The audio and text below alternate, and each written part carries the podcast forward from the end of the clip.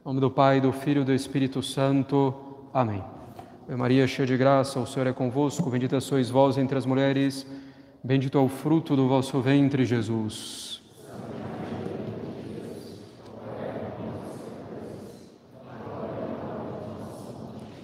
Podem sentar-se. Alguns breves avisos. Nós teremos a nossa peregrinação à Trindade no próximo sábado. Aqueles que desejarem se inscrever para as últimas vagas podem fazê-lo com as informações que estão é, no site missa tridentina ou então procurando algum de nós padres para ter indicações. Lembro também aos pais o cuidado necessário com as crianças durante a Santa Missa, faz parte da paternidade, da maternidade. Então, se por acaso insistirem um pouquinho mais no barulho, na agitação, procurar um meio para acalmá-los rapidamente, sem demora, saindo da capela, se necessário. Lembrando, estamos hoje então no terceiro domingo do Advento, domingo chamado Gaudete, em razão da primeira palavra do introito e em razão da epístola.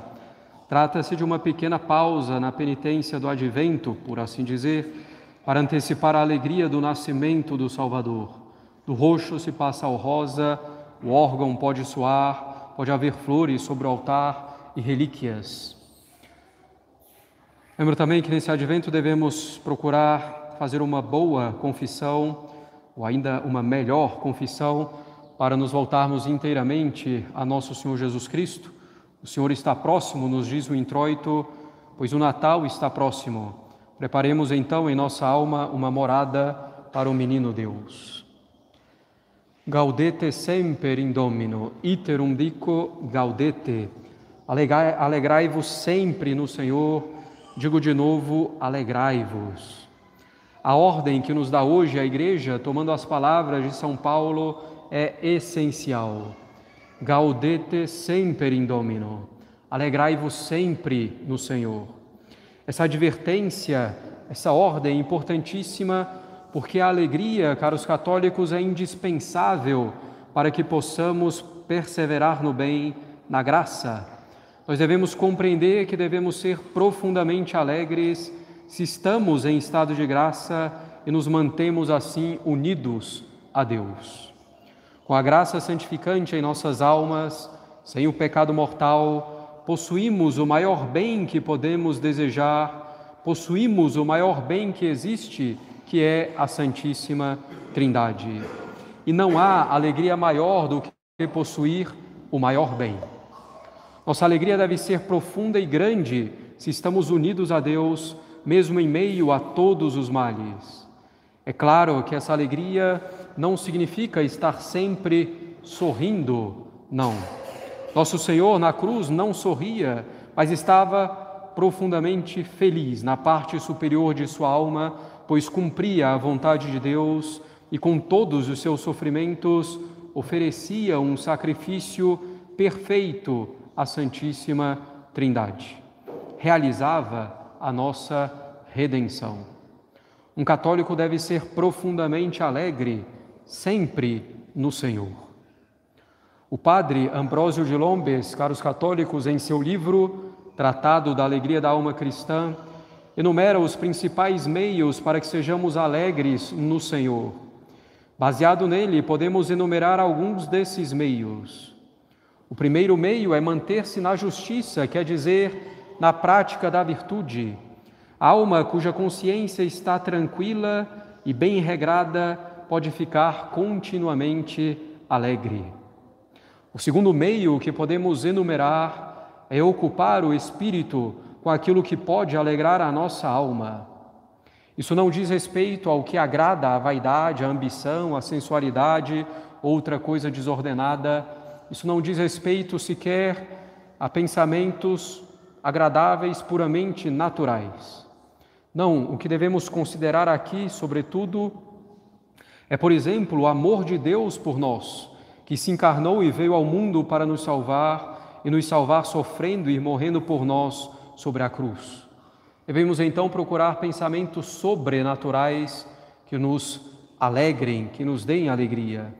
Nesse tempo do advento, em particular, devemos ocupar muitíssimo nosso espírito com o pensamento da caridade divina, com o pensamento do amor de Deus por nós, com o menino Deus que vem ao mundo para nos salvar. Manter-se na justiça, na graça, ter pensamentos alegres, e o terceiro meio para ter essa verdadeira alegria é pedir a Deus essa alegria. Tudo o que temos de bom, caros católicos, recebemos de Deus. Portanto, também essa alegria nos vem de Deus e devemos pedi-la se quisermos possuí-la. O Padre Lombes nos diz ainda que essa alegria não é dada aos covardes, aos mornos e tíbios. Portanto, devemos buscar amar a Deus sobre todas as coisas e com afinco e servi-lo com prontidão da vontade e generosidade. E esse é o quarto meio necessário para alcançar essa alegria. Manter-se na justiça, procurar ter pensamentos alegres de uma alegria sobrenatural, pedir a Deus essa alegria, buscar servir a Deus com afinco e prontidão. Para alcançar essa alegria é preciso ainda uma grande confiança em Deus, sabendo que todas as coisas conspiram para o bem daqueles que amam a Deus, mesmo os sofrimentos e as provações. E esse é o quinto meio. O sexto meio é extinguir em nós o apego desordenado aos bens desse mundo. Portanto, manter-se na justiça pensamentos sobrenaturalmente alegres, pedir a Deus essa graça, procurar servi-lo com generosidade e prontidão, confiança em Deus e desapego dos bens desse mundo. São esses, caros católicos, alguns dos meios que o padre Ambrósio de Lombes enumera e explica em seu livro e que são indispensáveis para a alegria da alma. Se pudéssemos resumir, podemos dizer que a alegria da alma nada mais é que um fruto da santidade, se ainda não alcançada, da santidade buscada sinceramente. A alegria é fruto da união com Deus, fruto da conformidade da nossa vontade com a vontade de Deus. Essa verdadeira alegria, caros católicos, essa alegria de praticar a virtude, de amar a Deus, de servi-lo com prontidão, é um grande tesouro necessário para perseverarmos até o fim e alcançarmos a alegria plena no céu. Poderíamos, porém, acrescentar aos meios que o Padre Lombes enumera a liturgia romana tradicional, a liturgia tridentina. A liturgia tridentina é um tesouro que nos conduz à verdadeira alegria e que deve nos alegrar. Não é por acaso que na missa romana tradicional Falamos três vezes do Deus que alegra a nossa juventude. A nossa juventude que se alegra em Deus é o homem novo, gerado pela graça, pelo abandono do pecado, pela prática das virtudes. Portanto, a missa tridentina está distante de ser uma liturgia triste, ela é, ao contrário, uma liturgia perfeitamente alegre. Ela é alegre porque nos transmite plenamente a verdade ensinada por Cristo. Ela é alegre porque, pelos ritos e solenidade sóbria, nos deixa manifesta a majestade divina e também a sua onipotência, nos fazendo ter grande confiança nele. A liturgia tridentina é alegre porque, de modo claríssimo, renova o sacrifício de Cristo na cruz, aplicando as graças que ele mereceu no Calvário, nos fazendo assim ver a bondade divina a liturgia tridentina é alegre porque nos converte inteiramente a Deus, desde a posição do Padre no altar, voltado para Deus, até o modo de os fiéis comungarem de joelhos na boca, passando pelo latim pelo silêncio. Tudo voltado para Deus nos faz voltar para Deus. Essa liturgia é alegre porque, por seus ritos abundantes e orações perfeitas, alcança de Deus inúmeras graças que nos dispõem a receber devidamente os frutos da Santa Missa. Ela é alegre porque nos conduz ao desapego dos bens terrenos e ao desapego de nossa vontade própria, ao nos centrar inteiramente em Deus, esquecidos de nós e do mundo. A liturgia tridentina é alegre, caros católicos, porque nos ensina a rezar bem pelo silêncio. Como dissemos quando tratamos do silêncio na missa em um sermão passado. Ela nos ensina a rezar bem e quem reza bem se salva. A liturgia romana tradicional é alegre porque Deus coloca, porque coloca Deus e nós homens nos seus respectivos lugares. Ele no centro, com sua soberana majestade, com sua onipotência, com todas as suas perfeições, com sua misericórdia e justiça, com sua bondade infinita. Nós, como pobres pecadores, que devemos adorar a Deus, que devemos agradecer-lhe por todas as graças que recebemos, que devemos pedir perdão por nossos pecados, que devemos implorar as graças que precisamos para nos salvar. A liturgia tridentina é alegre porque ontem, hoje e sempre nos conduz à santidade com toda segurança. Que grande meio é a liturgia tradicional para sermos felizes sempre no Senhor. Com muita frequência, todavia, caros católicos, aqueles que buscam com seriedade amar a Deus sobre todas as coisas, buscam a salvação da própria alma e a salvação do próximo, com frequência esses, nós, somos tentados por uma má tristeza. Essa má tristeza que pode ser de dois tipos principais. A primeira má tristeza é uma má tristeza em si mesma, quer dizer, quando nos entristecemos por algo que na verdade é um bem. Um exemplo dessa má tristeza seria entristecer-se por ter de vir à missa no domingo, ou entristecer-se por não poder dizer uma grosseria, seria uma má tristeza em si mesma. A segunda má tristeza, que atinge principalmente os bons, é uma tristeza que tem razão de ser, mas que tem consequências ruins. Vemos constantemente os bons católicos tristes pelas ofensas que se cometem contra Deus, pelas infidelidades dos homens de todas as posições, pelo estado da igreja e da sociedade, pelo desprezo com o que há de mais sagrado e pelo desprezo para com a lei natural.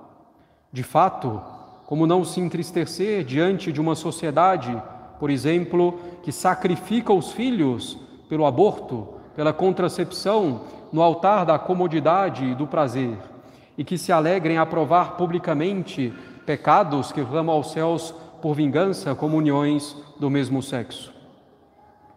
Nesses casos, caros católicos, diante desses males, há motivo para que haja tristeza, não tem dúvidas, como há motivo para tristeza diante do nosso próprio pecado. Mas essa tristeza será uma tristeza ruim se ela nos faz buscar Será uma tristeza ruim se, como consequência, ela nos leva ao abatimento da alma, se ela nos faz perder a confiança em Deus, nos faz perder o desejo de rezar. Ela será uma tristeza ruim se ela nos faz buscar divertimentos exteriores ilícitos, ou se nos faz buscar mais do que o devido, mesmo divertimentos lícitos, sem moderação. Essa tristeza ruim nos impede muitas vezes de fazer o bem que podemos e devemos fazer aqui e agora, sob o pretexto de que a situação da igreja está muito difícil, ou com a desculpa de que já não se pode fazer nada, ou porque às vezes aqueles que mais deveriam nos ajudar, infelizmente, atrapalham. Essa má tristeza é lastimavelmente bastante comum, mesmo entre aqueles católicos que procuram ser bons católicos, e essa tristeza é uma praga como nos diz a Sagrada Escritura, fixa o teu coração na santidade do próprio Deus e afasta para longe de ti a tristeza, pois a tristeza matou muitos e nela não há utilidade. A tristeza, caros católicos, dominando muitas almas, matou-as espiritualmente, paralisando-as, levando-as ao desencorajamento, ao desespero. É preciso afastar com toda força para longe de nós essa má tristeza. Diante dos verdadeiros males, devemos reagir com uma tristeza cristã, se assim podemos chamá-la. Uma tristeza que nos leva à oração e ao fervor no serviço a Deus. Uma tristeza que nos leva a buscar a união mais profunda com Deus.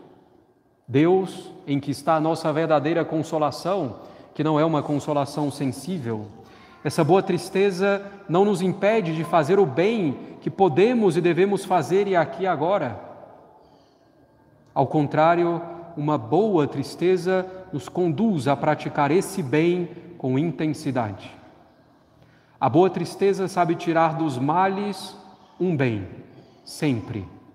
Essa boa tristeza é motivo de alegria no fundo, pois ao nos fazer progredir na união com Deus e na prática da virtude, nos leva à alegria, ela nos fixa em Deus. Portanto, caros católicos, alegremos-nos sempre no Senhor, afastemos para longe de nós a tristeza que nos tira as forças e nos conduz à morte espiritual. Devemos servir a Deus com alegria e devemos nos rejubilar no Senhor, como nos diz a Sagrada Escritura. Deus alegrará a juventude da nossa alma se aplicarmos os meios de que falamos. Para os católicos, Deus não nos quer sorrindo o tempo todo, mas Ele quer que sejamos profundamente alegres, de uma alegria e entusiasmo espirituais. O demônio, por sua vez, inimigo do gênero humano, quer nos fazer acreditar e quer que o mundo acredite que ser católico é algo triste e melancólico, pois o católico renuncia a vários bens desse mundo. Um católico não aproveita a vida, é o que se diz. Que grande ilusão o demônio e o mundo nos apresentam. O católico abandona tão somente os bens aparentes desse mundo para possuir o verdadeiro bem que é a Santíssima Trindade. Um católico aproveita mais do que ninguém a vida e a aproveita muito bem, juntando tesouros eternos. Alegrai-vos sempre no Senhor, digo de novo, alegrai-vos. Em nome do Pai e do Filho e do Espírito Santo. Amém.